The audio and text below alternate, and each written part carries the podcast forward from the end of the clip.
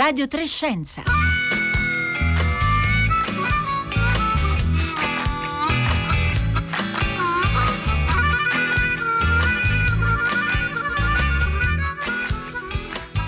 Buongiorno a tutti, buona Befana da Roberta Fulci, bentornati a Radio Trescenza. Tre giorni fa, il 3 gennaio, Greta Thunberg ha compiuto 18 anni. In questo periodo strano per tutti, l'iconica eh, Greta Thunberg, la, eh, il simbolo del movimento globale Fridays for Future, è diventata maggiorenne e oggi 6 gennaio 2021, tre giorni dopo, a compiere 18 anni, a tagliare lo stesso traguardo, è Radio Trescenza e noi sull'onda di questi due compleanni vi, vi eh, proponiamo oggi una puntata piena di voci di diciottenni o un poco più. Tutti coloro che ascolteremo oggi hanno al massimo 21 anni e c'è tra loro, come ascolteremo, chi ha già fatto della scienza il suo mestiere. E allora apriamo questa puntata neomaggiorenne con una domanda. In questi ultimi 18 anni, quindi dal 2003 in poi. Qual è la notizia scientifica che più vi ha colpito, sorpreso, entusiasmato, preoccupato, cambiato? Potete rispondere via sms e via whatsapp al 335 56 34 296 mentre noi partiamo dalle risposte di chi eh, prima del 2003 non c'era ancora, non era ancora nato. Allora qual è la notizia scientifica che più ti ha colpito nell'arco dei tuoi 18 anni di vita e loro, i diciottenni, ci hanno risposto così. Ciao, sono Corrado, ho 18 anni e vengo da Roma. La prima cosa che mi è venuta in mente riguarda eh, la prima fotografia mai scattata di un buco nero. Mi chiamo Martina, ho 18 anni e scrivo da Lecce. Io sono Gennaro, da Pesaro. Ciao ragazzi, mi chiamo Fratello Francesco, ho 18 anni, sono di Altamura. Sono Francesca da Roma. Ciao, sono Pietro. Giuseppe Simone Mazzaglia, Biancavilla, Catania.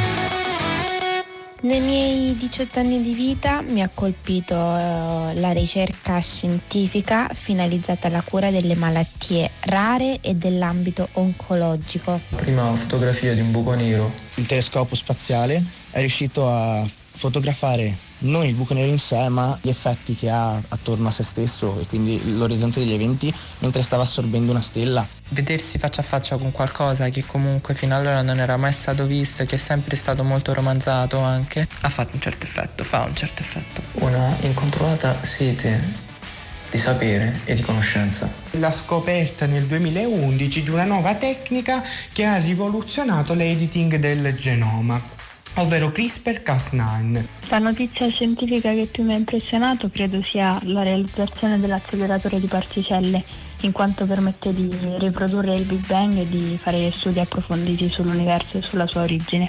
La morte di Sudan, che fu l'ultimo rinoceronte bianco settentrionale maschio. Quest'anno la scienza è riuscita, grazie alla collaborazione di tutti gli scienziati del mondo, a creare in meno di un anno un vaccino utile a fermare la pandemia globale. Queste le voci dei nostri ascoltatori eh, diciottenni, le loro risposte, mentre io do il buongiorno a un loro quasi coetaneo, Filippo Soggiu. Buongiorno. Buongiorno, grazie per essere con noi, attivista del movimento Fridays for Future nel gruppo di Roma dove studia matematica all'Università eh, La Sapienza. Allora Filippo Soggiu, noi oggi eh, siamo partiti dal, dai 18 anni di Greta Thunberg che in occasione del suo compleanno ha detto, ha rilasciato una serie di interviste e tra le altre cose ha, ha detto che la pandemia ha illuminato un problema più generale, il fatto che dipendiamo dalla scienza e non possiamo vivere senza. Ora però senz'altro è anche vero che eh, in questo periodo così particolare, in cui tante delle nostre attività sono, sono, sono diventate impossibili, in cui la nostra attenzione è stata eh, concentrata moltissimo su un problema urgente come quello della pandemia, probabilmente l'attenzione che c'era invece sul movimento Fridays for Future fino a un anno fa eh, è, è cambiata. Allora, qual è la sua percezione rispetto a come la pandemia ha cambiato il vostro lavoro e la vostra battaglia? Diciamo ci sono, ci sono lati, come dire, cose da cui possiamo imparare della pandemia e, e, e parti che sicuramente ci hanno, ci hanno rallentato nella, nella, lotta contro il cambiamento climatico. Sicuramente dal punto di vista de, dell'attivista, come dire, protestare online è molto più difficile rispetto a manifestare fisicamente, che è una cosa che prevede appunto proprio gli assembramenti di, eh, di regole, per cui è una cosa che non abbiamo più potuto fare per molto tempo. E anche dal punto di vista diciamo, della percezione sicuramente la crisi climatica è stata un, un po' oscurata dalla, dalla crisi sanitaria perché eh, insomma, giustamente ci si preoccupa di eh, risolvere il prima possibile una, un, una, una tragedia simile e eh, giustamente dire, la crisi sanitaria mh, ha un effetto che è molto più visibile, che fa molta più paura, nonostante in realtà anche eh, gli effetti della, della, crisi climatica che sono più silenziosi però siano altrettanto, altrettanto pericolosi, insomma si parli ugualmente di milioni, di centinaia di milioni di vite che sono, che sono a rischio, però diciamo da un certo punto di vista appunto la consapevolezza eh, della, della, crisi climatica è stata un po' oscurata, anche se invece da, da, da un altro punto di vista come, come, come appunto citava lei prima eh, ci siamo resi conto da una parte appunto dell'importanza della scienza nell'affrontare un'emergenza, dall'altra proprio del fatto che la crisi climatica non è affrontata come un'emergenza perché abbiamo visto come un'emergenza viene affrontata e deve essere affrontata e quindi nonostante tutti i eh, proclami, nonostante questo termine crisi climatica sia entrato un po' nel vocabolario della politica, ci si è resi conto di come di fatto sia soltanto una cosa di facciata, cioè se veramente la, l'emergenza climatica venisse affrontata come tale, come è necessario che venga affrontata, noi avremmo tutte le sere una, un, un, telegiornale che, che parla diciamo, degli ultimi sviluppi delle misure per contrastare il, il, cambiamento climatico, avremo un decreto legge ogni settimana, insomma, del, delle, degli investimenti nelle energie rinnovabili, nella mobilità sostenibile, senza badare a spese perché non è una cosa, come dire, eh, un accessorio, ecco, è una cosa necessaria per salvarci le vite. Ecco, tutto questo ancora non lo si vede. Per cui, come dire, Noi... i segnali sono misti noi più anziani tendiamo probabilmente a fare un errore abbastanza tipico, abbastanza diffuso, cioè immaginare una Greta Thunberg cristallizzata nei suoi, eh, nei suoi 15 anni, nelle foto, quelle insomma, che abbiamo tutti in mente, in cui lei scioperava da sola. E invece in questi eh, due o tre anni Fridays for Future ha visto accadere sicuramente moltissime cose, quindi così come il compleanno di Greta Thunberg magari ci può un po' svegliare a ricordare che il tempo passa, ehm, nel frattempo voi avete fatto molte moltissime cose. E ci sono dei passaggi che, eh, che lei considera una conquista del movimento, anche magari restringendoci all'Italia? Beh, allora sicuramente due, due eventi dire, che, che, ci hanno segnato un po' tutti, anche emotivamente, sono stati il, il, primo sciopero globale che è stato nel marzo del, del 2019, è stata la prima volta che insomma, in tutto il mondo lo stesso giorno siamo, siamo scesi a manifestare insieme e poi la, la, la replica di questo a, a settembre, sempre del 2019, che per noi in Italia è stato un, un, un grandissimo evento, nel senso che un milione di, di, persone in tutto in Italia è sceso a manifestare e comunque in tutto il mondo eh, sette, più, più, di 7 milioni e mezzo, per cui questi sono stati sicuramente delle, dei, dei, dei, punti che, che, ci hanno segnato. E mh, poi ah, anche all'interno della, de, de, della, parentesi della pandemia abbiamo, dei, abbiamo fatto, come dire, qualche, qualche, passo avanti, anche se non siamo potuti scendere a manifestare, però eh, a un certo punto, in, in qualche modo, eh, traendo vantaggio dal fatto che non, non, ci potevamo muovere, ci siamo messi a stendere un piano di proposte e di, sì, insomma, di propositi concreti per la cosiddetta fase 3, quando ancora si parlava della fase 3, e l'abbiamo eh, scritto insieme a moltissimi scienziati, esperti, e associazioni da tutta Italia l'abbiamo chiamato Ritorno al futuro e in questo, piano, in questa, sì, insomma, in questo piano di proposte abbiamo cercato di sottolineare come eh, la ripresa economica e il salvarsi dalla crisi climatica non siano due cose in antitesi ma anzi vadano di pari passo e gli investimenti nella, nelle energie rinnovabili, nella mobilità sostenibile e così via siano anzi il, la maniera migliore per risollevare l'economia e creare lavoro, come questo l'hanno anche dimostrato vari, vari economisti. Come, come il Nobel. Sentiremo, sentiremo ancora nel corso della puntata sottolineare questo aspetto, il fatto che non c'è contraddizione tra questi eh, due obiettivi. Filippo Soggio, lei adesso ha 20 anni e già l'abbiamo ascoltato anche dalle sue parole, ha già avuto esperienza di confronto con la politica in diverse occasioni, ma come ha iniziato a occuparsi di ecologia e come è iniziata la sua attività con Fridays for Future?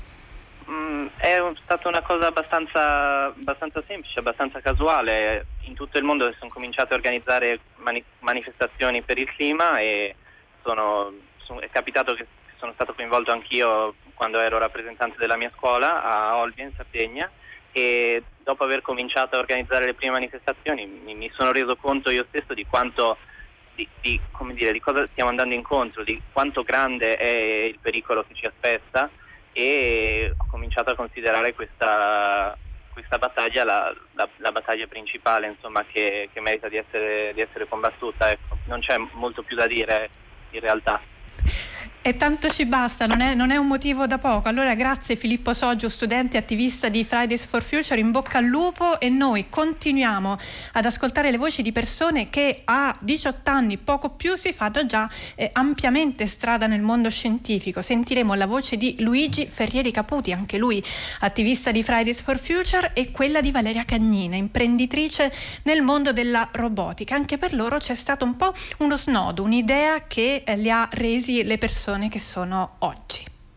La notizia più sconvolgente degli ultimi anni, secondo me, è che dopo la COP21, dopo gli accordi di Parigi, le emissioni siano continuate ad aumentare, siano aumentate sempre di più nonostante gli stati si fossero impegnati a fare l'esatto contrario. Non solo, ma se possibile ancora più sconvolgente è che le misure necessarie ad arrestare la crisi climatica sono misure che creerebbero nuovi e ben pagati posti di lavoro, molti di più di quelli che si creano con gli investimenti che ancora tuttora si fanno nel fossile, darebbero nuova vita alla nostra economia e soprattutto ci salverebbero dal collasso climatico ed ecologico. Abbiamo la possibilità di salvarci e scegliamo l'esatto opposto. Ecco, tutto questo secondo me è completamente fuori di, di senso. La notizia scientifica che più ha cambiato la mia vita è stata quella di scoprire i robot della Boston Dynamics, proprio l'invenzione di questi robot spettacolari che io ho visto per la prima volta in un video su YouTube quando avevo 15 anni. Questi robot per me erano davvero affascinanti, robot in grado di saltare, fare capriole, camminare in mezzo alla neve e io volevo proprio riuscire a conoscere i creatori di questi robot. E così mandando infinite mail con tanta determinazione sono riuscita ad arrivare a 15 anni all'MIT di Boston, proprio dove i robot della Boston Dynamics sono stati inventati perché è uno spin-off dell'MIT. Quando sono tornata da Boston la mia vita è completamente cambiata, ho deciso di fondare la mia scuola di robotica e oggi è diventata una vera e propria azienda che si chiama Fashion, che ha l'obiettivo di cambiare il mondo dell'education per permettere a ogni persona di ricevere un'educazione di qualità, imparare giocando e divertendosi in ogni parte del mondo.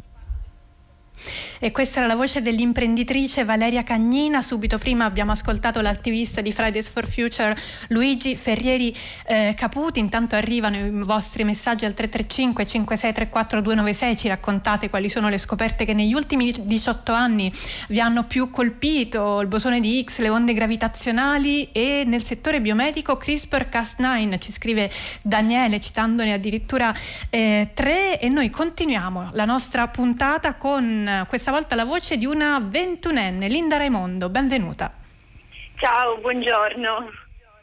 Buongiorno, grazie per essere con noi. Studentessa di fisica all'Università di Torino, sogna di diventare un giorno astronauta e in quella direzione ha già fatto davvero tantissime cose. Anzi, diciamo subito che oggi, eh, nei prossimi dieci minuti, noi riusciremo a dare solo un'idea, insomma, delle tante imprese e attività di cui è stata prot- protagonista eh, Linda Raimondo. A 21 anni ha già, allora vi dico solo alcuni, alcuni punti, ha già pro- progettato una base su Marte, ha vinto insieme al al suo collega Mattia Barbarossa un concorso lanciato dall'Agenzia Spaziale Europea. Ha vissuto e studiato per diversi mesi, di questo anche parleremo negli Stati Uniti, in Florida, dove ha visitato la sede della NASA e oltre a tutte queste cose è anche attiva nella comunicazione scientifica, è stata conduttrice su Rai Gulp di programmi dedicati allo spazio e ha scritto anche un libro, Tra le stelle un po' più in là, uscito a marzo per Mondadori con le illustrazioni di Giulia Braga. E mi fermo giusto per motivi di tempo, ecco, per motivi proprio puramente pratici. Allora, Linda Raimondo, prima di fare tutte queste cose, anche lei, come Valeria Cagnina che guardava i robot, ha avuto un suo preciso momento wow? Ma devo dire che non, non, credo di aver avuto un momento preciso in cui ho detto wow voglio studiare questo, penso che questa passione in realtà sia un po' da sempre dentro di me, no? nel, nel mio DNA alla fine. Io vivo in un piccolo paesino in provincia di Torino che è fuori dalla grande città, quindi diciamo che ho anche la possibilità di vedere il cielo e le stelle in maniera migliore rispetto a come si vedrebbero in città grandi come appunto Torino, Milano, Roma. E, e, quindi probabilmente un po' da quelle sere d'estate in cui io ero piccola, giocavo nel cortile di casa e, e la sera si vedevano le lucciole e le stelle. Quindi è un ricordo che ho un po' da, da sempre, no? che di tutta la mia infanzia, non, non è che dico c'è un momento esatto in cui ho detto wow vorrei fare questa cosa qua nella vita, l'ho sempre un po' pensato e poi con il tempo andando avanti ho capito che con i miei studi avrei piano piano potuto avvicinarmi no, a, a, questo traguardo, traguardo che non ho ancora raggiunto, ma diciamo che a volte penso che nella vita è importante avere un sogno, una meta da raggiungere, ma bisogna sapersi godere anche il paesaggio, no, il panorama, perché poi alla fine scalare la montagna significa anche ogni tanto fermarsi a guardare quello che ci sta intorno. E credo che sia quello che sto facendo un po' io in questo momento, ecco.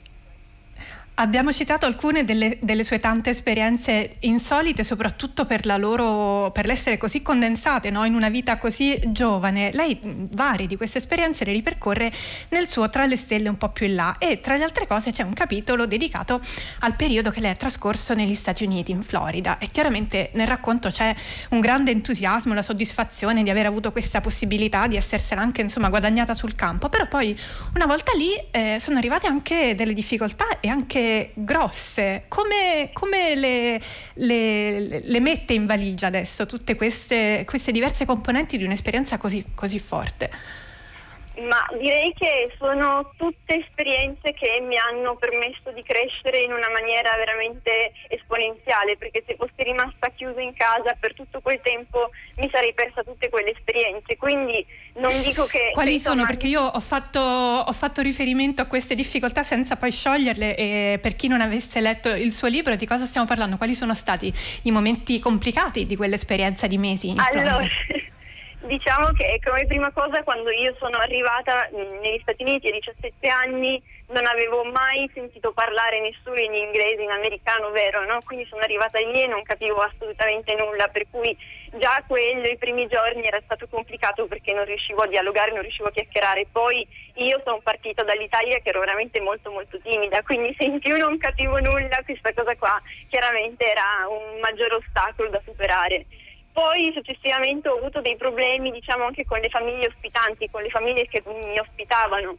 E quindi ho dovuto cambiare famiglia, una cosa che pensavo non mi sarebbe mai successa invece succede a tantissimi ragazzi che partono e vanno all'estero per appunto eh, sei mesi, un anno.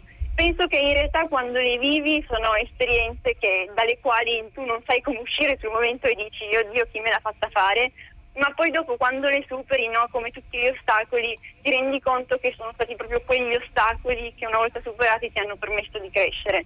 Perché quando li superi dici ok, allora ce la posso fare anche da sola, no? ho le capacità, ho la forza per potercela fare anche da sola e la prossima volta saprò come agire, come comportarmi per evitare di, di fare gli stessi errori.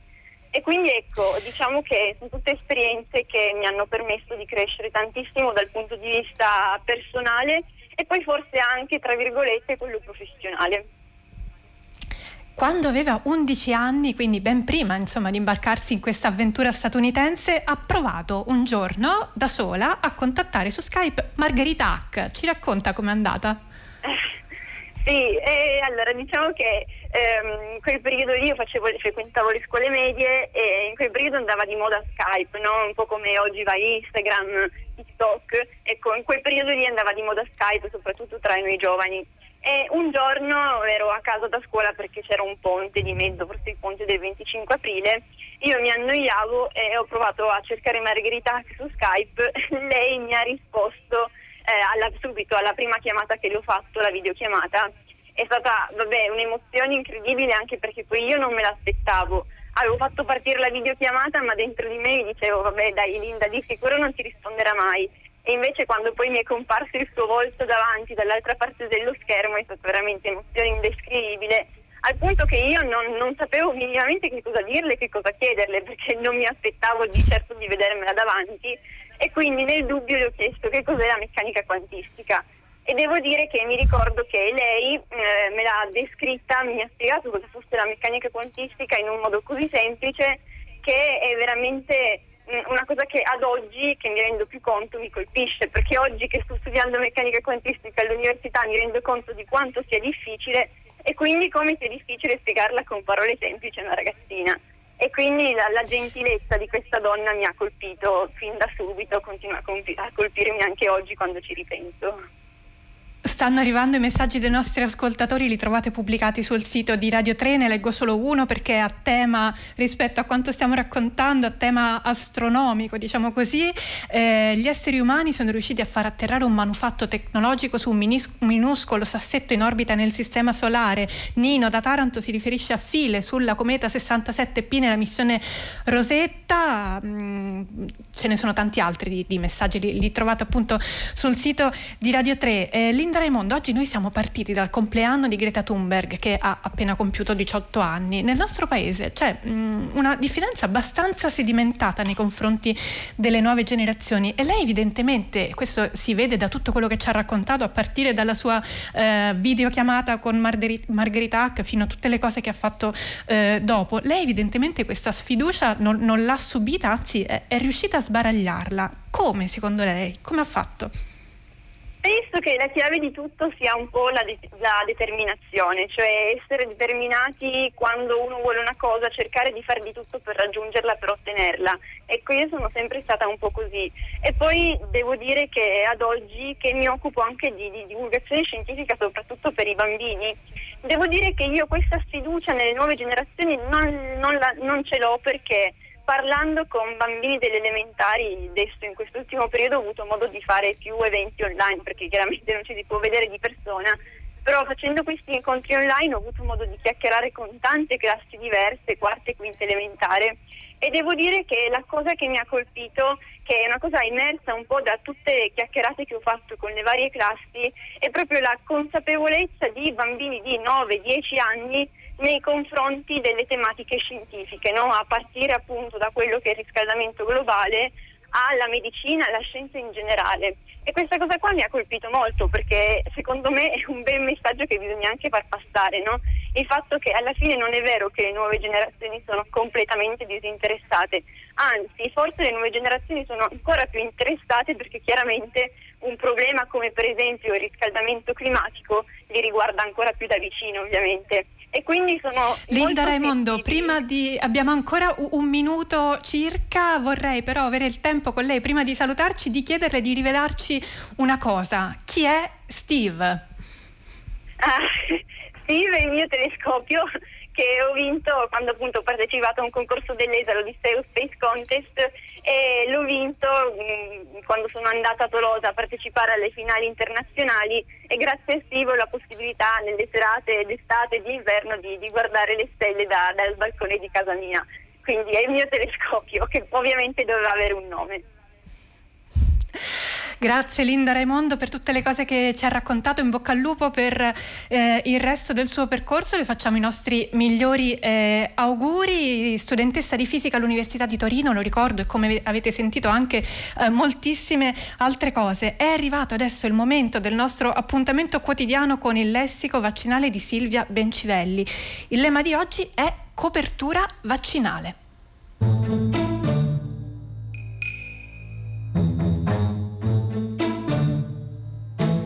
Lessico vaccinale di Silvia Bencivelli. Copertura vaccinale. Copertura vaccinale. Quanto è protetta la popolazione. Cioè quante sono le persone vaccinate rispetto all'intera popolazione da vaccinare in percentuale. La copertura vaccinale è un indicatore fondamentale dell'efficienza delle strategie vaccinali. Non va confusa con la protezione vaccinale, che invece indica quanto è protetto il singolo individuo. Perché ci interessa? Perché la copertura vaccinale non è solo un modo per dire quanto sono brave le autorità sanitarie e quanto è diligente la popolazione. Una copertura vaccinale alta, quindi molte persone vaccinate, fa sì che in quella comunità l'agente infettivo circoli meno o non circoli per niente e che quindi si possa raggiungere l'immunità di gruppo. Quindi, anche se qualcuno non è stato vaccinato, per esempio perché è malato o perché è ancora troppo piccolo, possiamo sentirci sicuri anche per lui, perché le tante persone immuni che ha intorno ostacolano l'arrivo e la circolazione dell'agente infettivo. A questo punto, per uscire dalla teoria, ci vuole qualcuno in grado di calcolare quanto debba essere la copertura vaccinale minima per raggiungere questa immunità di gruppo. Insomma, quante persone dobbiamo vaccinare? Qui entra in gioco un indice che in questi mesi abbiamo imparato a sentir citare molto spesso, l'indice R, cioè il numero di riproduzione. L'indice R si usa più o meno dagli anni 50 ed è utilissimo perché fa capire al volo il rischio che scoppi un'epidemia. R indica il numero di nuove infezioni causate da un solo infetto. Quando R è minore di 1 possiamo aspettarci che la situazione vada a spengersi, quando si è sopra 1, quindi una persona infetta almeno un'altra persona, ma anche 2, 3, 4, i numeri crescono ed è possibile un'epidemia. In questi mesi abbiamo sentito parlare di R con 0 e R con T e c'è una differenza importante. Si parla di R con 0, che è il numero di riproduzione di base, quando ancora non sono stati messi in campo interventi di contenimento e quindi la popolazione è interamente suscettibile. R con 0 perciò è un numero fisso che dipende diciamo dall'agente infettivo. Invece R con T, il numero di riproduzione effettivo, si usa se la frazione di popolazione suscettibile cambia nel tempo perché i guariti non si possono più infettare, per esempio, o perché stiamo vaccinando la popolazione, o perché ci siamo tutti chiusi in casa. Quindi R con T cambia a seconda di quali misure si prendono e auspicabilmente è sempre inferiore a R con 0 e lo si ricalcola man mano che passa il tempo. La copertura vaccinale minima necessaria a sperare di contenere l'infezione quindi dipende da R e conviene calcolarla a partire da R con 0 con l'obiettivo di portare R a 1. Il calcolo da fare è, attenzione, R con 0 meno 1 diviso R con 0. Cioè se R con 0 è 5, come nel caso del vaiolo, devo vaccinare almeno 4 persone su 5, cioè l'80% della popolazione. Se R con 0 è 20, come nel caso del contagiosissimo morbillo, devo vaccinare almeno 19 persone su 20, cioè il 95% della popolazione. Attenzione però, ricordiamoci che è possibile modificare R anche in altri modi, ma ricordiamoci anche che i vaccini potrebbero non avere un'efficacia del 100% e che ci sono tanti altri fattori. Insomma, ricordiamoci che questa percentuale, detta così, è solo un buon inizio. Era la voce eh, di Silvia Bencivelli nella terza puntata del lessico vaccinale. Le prime cinque puntate sono tutte online sul sito di Radio Trescenza, c'è anzi anche il testo, quindi se volete le potete anche leggere. Nel frattempo continuano ad arrivare i vostri messaggi che rispondono alla domanda che abbiamo lanciato oggi, che cosa vi ha più colpito, interessato, stupito, preoccupato nell'ambito della scienza degli ultimi 18 anni. L'abbiamo fatto perché oggi Radio Trescenza compie 18 anni ci scrive per esempio eh, un, Antonella, l'argomento che più mi ha catturata nell'ultimo periodo è il concetto di vuoto quantico, affascinantissimo. Ancora CRISPR, ovvero le forbici molecolari che permettono di modificare il DNA e quindi di consentire la terapia delle malattie geniche e del cancro. Ne sono entusiasta e ancora negli ultimi 18 anni della mia vita sono rimasto particolarmente interessato ai progressi fatti dalle neuroscienze.